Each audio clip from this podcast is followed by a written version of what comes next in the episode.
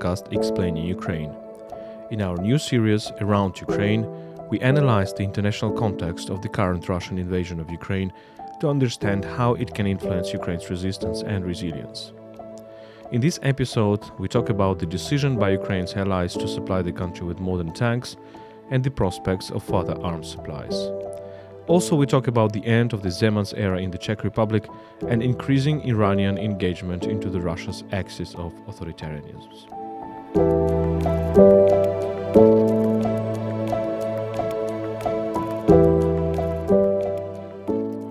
name is Volodymyr Yermolenko. I'm a Ukrainian philosopher and journalist, chief editor of Ukraine World. My guest is uh, Maxim Panchenko, analyst and journalist at Ukraine World.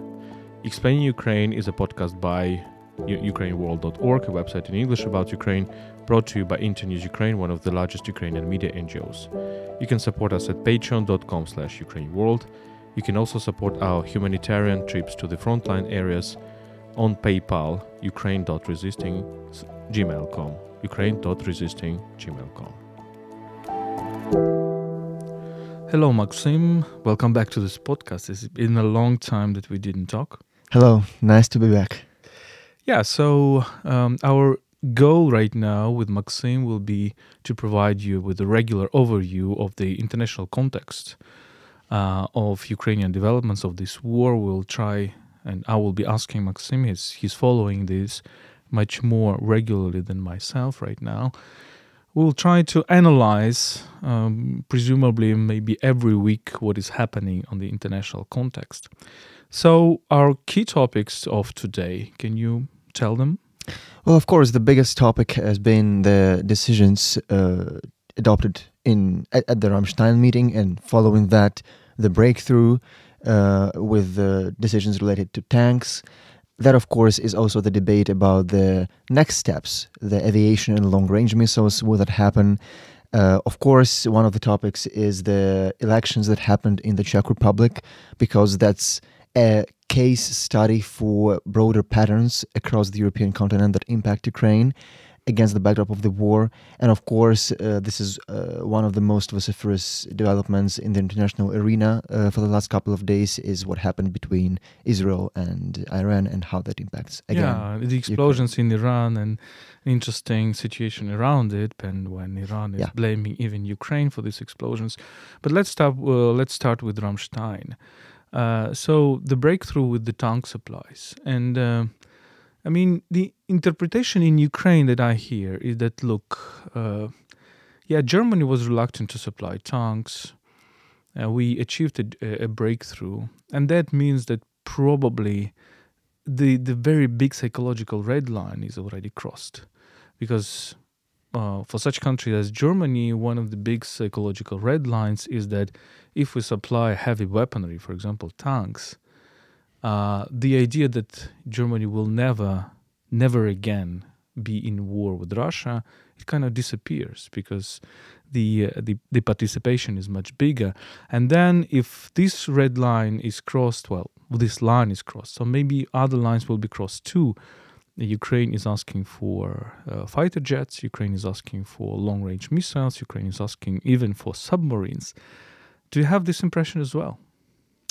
Yes, I have that impression as well. But what we need to understand here is that uh, a taboo has been broken, but now we have to swiftly evolve into thinking about the quantities and the pace at which they are going to be delivered to Ukraine.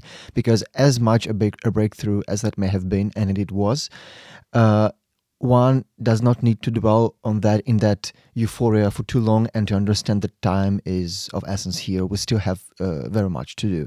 And when it comes uh, to the topic that you touched upon, the this red line that uh, Germany uh, finally crossed and the hard time Germany had crossing it, I think that um, the world and Germany needs to understand that uh, once again the understanding of that ra- uh, red line in the first place uh, had a very basic flaw because somehow it went down in uh, Germany's uh, historical memory as the impossibility for its equipment to uh, to war with Russia once again but somehow lines had been blurred, blurred. somehow Germans, uh, as good as their intentions are, uh, have forgotten that Russia, for them, in historical terms, is a euphemism for the USSR. And basically, Germany had occupied uh, during the Second World War the entirety of Ukraine and only a part of Russia. So it would also be a moral thing to ha- to help Ukraine. This is a very basic thing.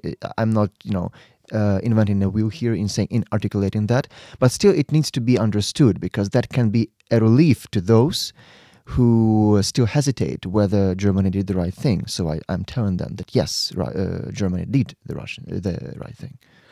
Yeah, indeed. Uh, there are so many, you know, big psychological things about Germany. Uh, I think you, you're absolutely right. This is something that we tend to forgot uh, to forget what uh, what the the lines of occupation of uh, Nazi Germany war in the Soviet Union, and primarily they occupied Belarus, Baltic states, and Ukraine, and not not the territory of Russia. Only very tiny percent of the territory of exactly. the current Russian Federation was occupied, and that means the Nazi war crimes, the the killing of people, the Holocaust, the destro- destroyed villages.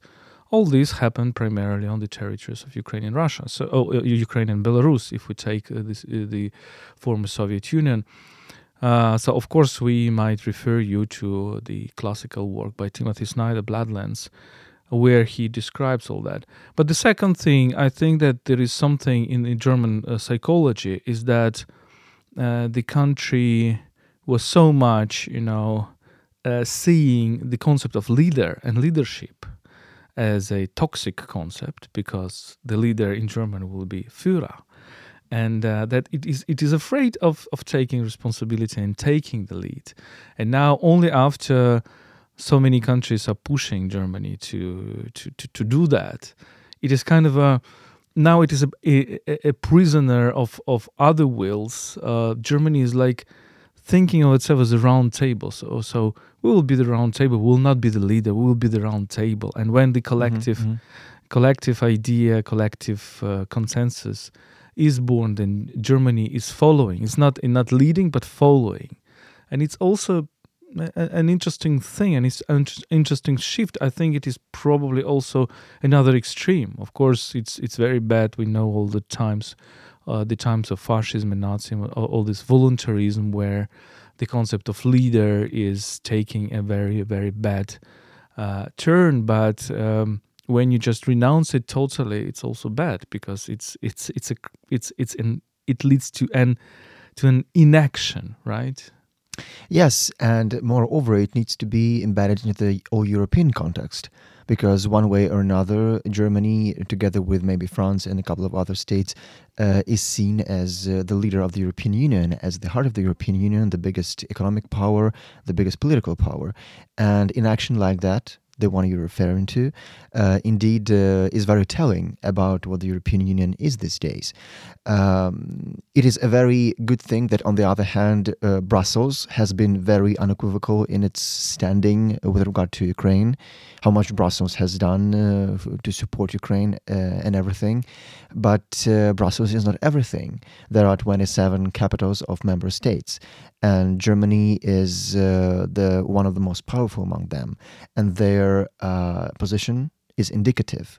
So yes, indeed, uh, I understand where the hesitance uh, comes from when it comes to Scholz, when it comes to Germany, but at the same time, there are uh, all too many reasons for Germany to still display leadership in the international arena. Yeah, and and unfortunately, the, this legacy of SPD, the Social Democratic Party, uh, it's it's not a very good thing right now for the European Union, for for Germany, for Ukraine because of this, you know, past dependency of thinking to, to find bridges with Soviet Union, with Russia, etc. Okay, uh, but uh, I think you're right in saying that. Look, it's not only about uh, about the, uh, the the types of arms; it's also about the quantity. Because we understand that Russians still have thousands of tanks. Okay, they they can be already very old one. I don't know if you've seen the news that they are now buying the tanks from Laos, which were produced in 1944. Mm-hmm. So it, really the tanks from the Second World War, but there is still very big number of them, and they can shoot. They still have lots of lots of other armaments, and the news that we are getting from the front line, the, when we talk to soldiers uh, in in eastern Ukraine, uh, basically there should be no illusion that Russia is ready for even bigger war, sending bigger number of troops, bigger number of soldiers, bigger number of ammunition, uh, and it's preparing for the war of exhaustion, for a long war whose aim is to exhaust Ukraine, is to exhaust the West, is, is, is to exhaust everybody. Uh, and we should understand, I think, one of very important, I know, stereotypes is that okay, you can send certain dozens of high modern tanks, but it doesn't. It's not a magic pill. It, it, it's not something that will solve uh, uh, the, the the situation or will make a breakthrough in the war. Yes, and I have two points to comment on that. First point is that uh, indeed maybe uh, it's not that Ukrainian military have too many too little tanks. Uh, before the war, I think we had some eight to nine hundred tanks, and compared to conventional European armies, that's not too little. The problem is putting things into perspective. The problem is that, at least by quantities, as it turned out, not by qualities but by quantities, Russian army indeed is one of the largest and most powerful in the world. So we need to face off with them, uh, which is why we need more tanks. And even even even so, even notwithstanding the fact that Russia reportedly, according to statistics, has some ten to twelve thousand tanks, I believe of course included the ones that you say like the 1944 uh, produced and everything but still they can shoot as you rightfully said but uh, so Ukraine still, even against the backdrop of that, uh, is asking for three to five hundred tanks from the West, as uh, President Zelensky said in his recent interview to uh, Sky News.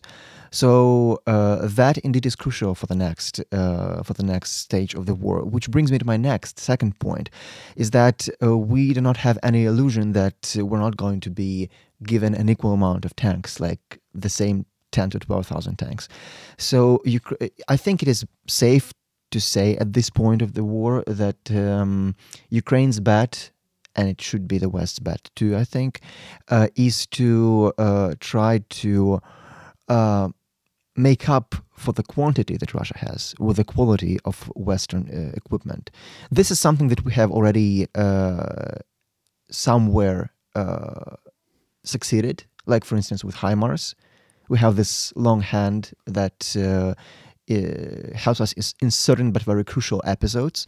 And when it com- comes to uh, to tanks and to APVs, etc., etc., uh, again, their uh, quality is crucial. For instance, if you take the characteristics of Western tanks, I I, I am afraid to be uh, to err here, but I think this is about Abramses. Uh, that they are that the, la- that the range of their shooting is, I think, by a third or by half, correct me if I'm wrong, uh, longer than that of Russian tanks, which means that uh, Abramses are basically in the blind spot in the battlefield of Russian tanks. They can shoot Russian tanks and destroy Russian tanks, while Russian ones cannot reach Abramses. So that's an example of the qualitative things we need. Uh, so that's my second point. Uh, we try to make up for the quantity with the quality, and that's where we that's what we're pursuing when we continue the discussion about uh, for instance, fighter jets, why those need to be Western fighter jets, the F 16s, or the long range missiles, which will help us reach into Russian territory. Uh, yeah, I think I think there is um, this taboo, which I which I think which I see in the Western discussions that Ukraine cannot uh, actually target uh, the targets mm-hmm. of, on the Russian territory. I think we should also cross this taboo finally because uh, well, if there is an accumulation of armaments of troops in the Russian territory, they are not dispersed, they are not distributed. There is no chance. Uh, there is the best way to target them on the Russian territory, and it's already happening. Yes, we like it or not. This this is already happening. Okay, uh, so um, just to add that the perspective here in Ukraine is that Russia is preparing for a long war it is accumulating resources, and therefore Ukraine should be accumulating resources. I think we are kind of in a, in a different in a different mood than we were like in September or, or November when we have seen a, a very quick Ukrainian counteroffensive. Uh, doesn't mean that uh, we will not see such counteroffensive in the future, but uh, a scenario of a long war is also possible. Mm-hmm. Let's turn to uh, our neighbors, and you mentioned this in the introduction the uh, elections in the Czech Republic. Uh, quite interesting, and I would say quite positive result for the Czech society, which was kind of a, also hostage to this long reign of uh, Mr. Miloš Zeman, who also had sympathies with Moscow, with Kremlin, and uh, in some ways was a kind of a Orban light version in Czech Republic. Um, can you tell us uh, about the results of the Czech election?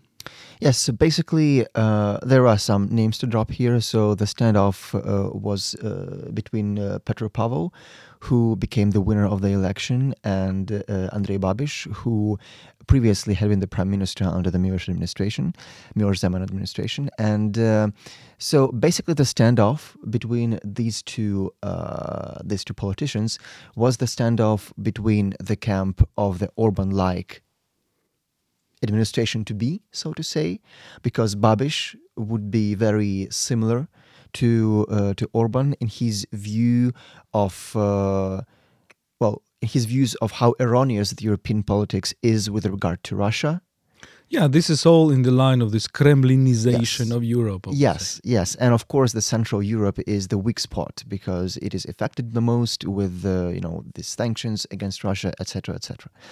Uh, and the second camp is the one led by Petr Pavel, who uh, first of all has an impeccable record as a politician and more importantly as a military man who was the uh, head of the, the the leader of the Czech army, and who also then went to be the head of the military command of NATO. Uh, and in political terms, he is liberal. He is pro-Western. Uh, he defends Western values, and more, more importantly for Ukraine in this context, he is totally pro-Ukrainian in this war. And so, um, what I'm driving at is that his uh, victory in Czech Republic is not only a um, a good case a good outcome in a specific country for Ukraine, but also it is a turning point for the entire Central Europe because risks have been around in different countries in uh, in Central Europe, not only in uh, in the Czech Republic. There are uh, developments in Slovakia. There is this long-standing, never-ending story in uh, Hungary. So indeed, we were at risk of having the eastern flank of the EU uh, further to be to be further weakened uh, with respect to the support of Ukraine, and this did not happen.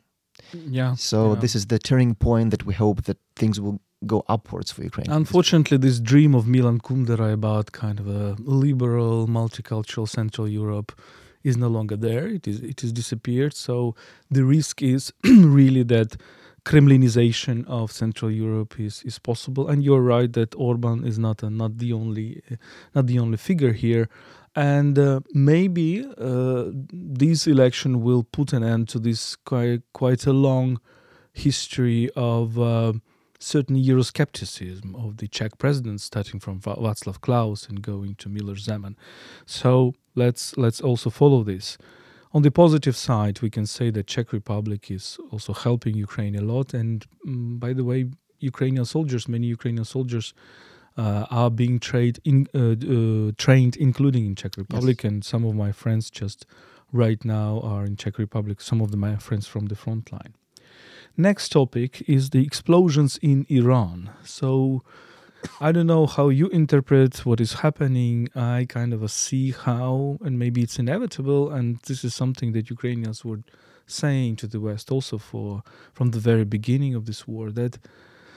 Uh, unfortunately, this war will spill over because we are in the globalization and everything is connected to everything. And uh, Russia is going in islands with Iran. Ukrainians are suffering from the this drones fight every week. Today, before this podcast, we also had the air alert, And uh, every week we have either missile attacks or drone attacks, uh, or uh, both. And the drones are the Iranian drones, the Shahed drones. I- Iran denies that it is supplying drones, kamikaze drones, to Russia. But unfortunately, what we see that Russia is attacking Ukraine with these um, Iranian drones, and of course it's it's a big uh, it's a big challenge also for Israel and uh, Iran is blaming Israel for attacking its military production facilities. But maybe you can tell more. Well, the way I see it and the analytics I have been acquainted with uh, says that uh, this is more of a bilateral story between uh, Israel and Iran.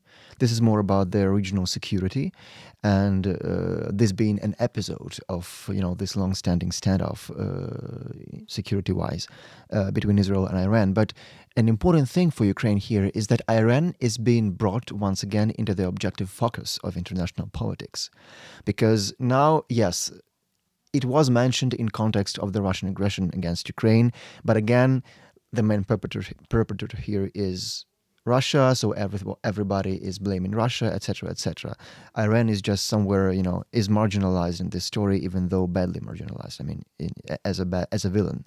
But uh, when it comes to this regional standoff in the Middle East, um, the world, uh, the world's attention is being drawn to it as the center of, in fact, many security problems, starting with the nuclear program uh, that was killed. I mean, the mm, the agreement that was between the uh, between Iran and the West that was killed, and the nuclear problem is God knows where these days, and uh, Israel and Syria and Iran's proxies in the Middle East, like Lebanon and Syria again. Uh, so, as I said, Iran is now being brought into more focus, into the focus of a bigger amount of problems that he creates in the Middle East, and this is going to be presumably a bigger discussion about what needs to be done about Iran, how it needs to be tackled. And that, by consequence, is good for Ukraine. Uh, because if uh, even if there is no direct military confrontation with Iran, uh, I mean, by the West, still, if Iran feels that it is under the incrementally growing pressure from the world that you should not be that perpetrator. You should not do that. So maybe Iran is going to be a little bit more checked. Well, this is one of the option. Another option is, of course, the the collapse of the Iranian regime. Uh, but another option is the collapse of the Russian regime, which is still a probability, but we still don't see how it might happen. Mm-hmm. And uh, another option can be that Iran is getting more and more radicalized and uh, it's it's getting it's considering Russia as it, the key factor to develop its nuclear program. So we will have increasingly the Russian-Iranian alliance, and that means that again the interpretation. Look, during the COVID time, I, I saw many interpretations from the Western scholars that look the difference between the, the dichotomy between democracies and autocracies no longer work because we see that different countries cope in a different way with COVID. Uh, COVID, some democracies cope well, other cope uh, not so well. Some autocracies cope well, other not so well, etc. So we were entering kind of a world of, you know, fluid identities when it was no longer sure that democracy is a good thing compared to autocracy. Mm-hmm and I think now we increasingly see that there is a, another pole against the free world, and it is uh, organized by Russia. It it is uh, it is trying to bring Iran. It is trying to bring North Korea. It was, of course, its dream is to bring China on its side, but it's it's I would say it's failing in this uh, up to up to this moment. But uh, this is crystallizing in this way. And of course, the role of Israel is, is important because Israel is afraid that Russia will supply nuclear technologies to Iran. And therefore, its stance towards the Russian invasion of Ukraine was so ambiguous. But as we can see, probably, well, it sees that there is an, a new alliance, maybe not new, but new old alliance between uh, Iran and, and, and Russia is, is developing and, and crystallizing. Okay, next topic is China uh, and uh, what we can say about US China relations and how they're influencing Ukraine. Well, the biggest news break about the U.S. China relations, uh, or rather to say, just U.S. and China, not about their relations, is that there have been some statements recently during the week um, by several high ranking officials or military officials in the United States that the war is basically imminent between uh, China and the US in a couple of years' time. And this, uh, the way it relates to the Ukrainian situation is um, that it puts kind of a clock on uh, what's happening in Ukraine. Because first of all, we understand that uh, we have limited time to bring this story to an end, and that's once again the reference to what we talk, talked earlier about the need not to protect this war and how the West is coming to realize that uh, just now. So that's one thing. Another thing, uh, just in an attempt to embed it into a broader context, is that uh, 2024 is going to be uh, a year of major polit- of possible major political shifts because there are going to be either campaigns or elections or both uh, across uh, Europe and in the United States. Uh, the a new administration may emerge in the United States. We are on our way to elect the new European Commission, which, if I'm not mistaken, is going to become incumbent by the in December 2024. And again, if uh, the election in the in the European Union shows that populists are, are sorry for the repetition, popular in a bigger amount of European countries that may impact of who's going to rule the European Union and how the support of Ukraine is going to uh, to go. So what I'm saying, uh, switching from the topic of specifically U.S. and China to broader international trends, I think that what is happening in Ukraine has basically a timeline and a deadline that we should try to meet, and that deadline is quite short for you know but at the same time, Russia is wanting a long war, so we, we should also keep that in mind. Yeah. And the question is whether China really wants a war with, with the United States. We have we have some other signals from China uh, saying that China is seeking more kind of compromise relations with America. It doesn't doesn't really maybe doesn't really want a, a major conflict, and uh, it's it's interesting that the West is well we understand that this name, the West, is quite ambiguous, but uh, there is maybe some red line also is being crossed. This this fear of a major confrontation, which is gradually crossed because there is a major confrontation with Russia, and maybe mm, kind of we see that United States, NATO, were suffered from a major military defeats in the past decades. Uh, we can quote Iraq, we can quote Syria or non-involvement in, in, in Syria and of course Afghanistan. And Ukraine is a possible country which, on behalf of the West and with the help of the West, can win against the major, uh, major threat. Mm-hmm. Mm, and maybe China is not so confident. So maybe China, as Russia, was thinking that the the West is much weaker than it appears now, much weaker in solidarity, much weaker economically, much weaker militarily. So we will see. Of course, Ukraine's interest is to get China at least neutral in this conflict. Yes, that's that's a good point about how, how China may have visioned uh, the West, the collective West, so to say. And maybe last point is the Russian uh, Russian diplomacy in the so-called global South. Lavrov is continuing its travels in Africa. What do you think? What is the goal of them? Uh, I think that the, by this point in time, I think that Russia's bet on the third third uh, world every time Russia becomes ostracized is something is no news. It is something quite uh, usual by this time, uh, but still no less worrying. Uh, because we see that Lavrov has just uh, made a tournée, so to say, a tour through uh, through African countries, and some of them are major economic powers, like for instance South Africa, and it also uh, is one of Russia's standing uh, partners within the BRICS forum, the BRICS format.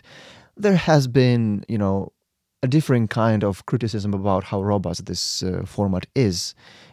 In different years. But uh, I think still that this is like the approximation between these two countries is uh, quite a big risk because South Africa is a big. Um, economic player. It is a big political player. It is one of the key countries for Ukrainian diplomacy in uh, in Africa, and it is also one of the keys, as you said, to the global South. Uh, so the conclusion here is that the fact that Russia still manages to find these powerful uh, allies, maybe not in the war. South Africa is not embroiled in the war with Ukraine, but you know that these countries still talk to Russia, do business as usual, see no problem shaking hands with people who are killing, you know, other people in Ukraine. This is worrisome because this demonstrates how the world is not about Russia on the one side and the West on the other side. Yeah, there is a big part of the world which is actually the biggest in terms of population, which is staying aside and uh, considering this war as another imperial or colonial war from both sides. And uh, what is dangerous for us, for Ukrainians, is that, of course, Russia is trying to kind of uh, work with these countries in terms of UN because Russia is afraid of, maybe afraid of the the possibilities of uh, what what Ukraine is now promoting, excluding Russia from the uh, Security Council of the United Nations. And um, however utopian this idea might seem today, well, everything can happen actually, and uh, the scenario of this also, of course, will depend on China, but will also depend on, on many other countries which are, let's say, which are voting neutral right now, which abstain in mm, the yes. in the in the in the votes of the General Assembly of the United Nations. Therefore, Russia is working there. Ukraine is much less working there. Let's let's let's say this in in Africa, in Asia, in Latin America, and this oh, this is of course uh, quite a significant problem. So this was a podcast explaining Ukraine, our new series about the international context of the Russia's invasion of Ukraine. My name is Volodymyr Yermolenko. I'm chief editor of Ukraine World. I was joined by Maxim Panchenko, journalist and analyst at Ukraine World and Internews Ukraine. Uh, let me remind you that you can support us on Patreon, patreon.com slash Ukraine World. You can also support our volunteer humanitarian trips to the east and south of Ukraine on PayPal, ukraine.resisting.gmail.com. Stay with us and stand with Ukraine.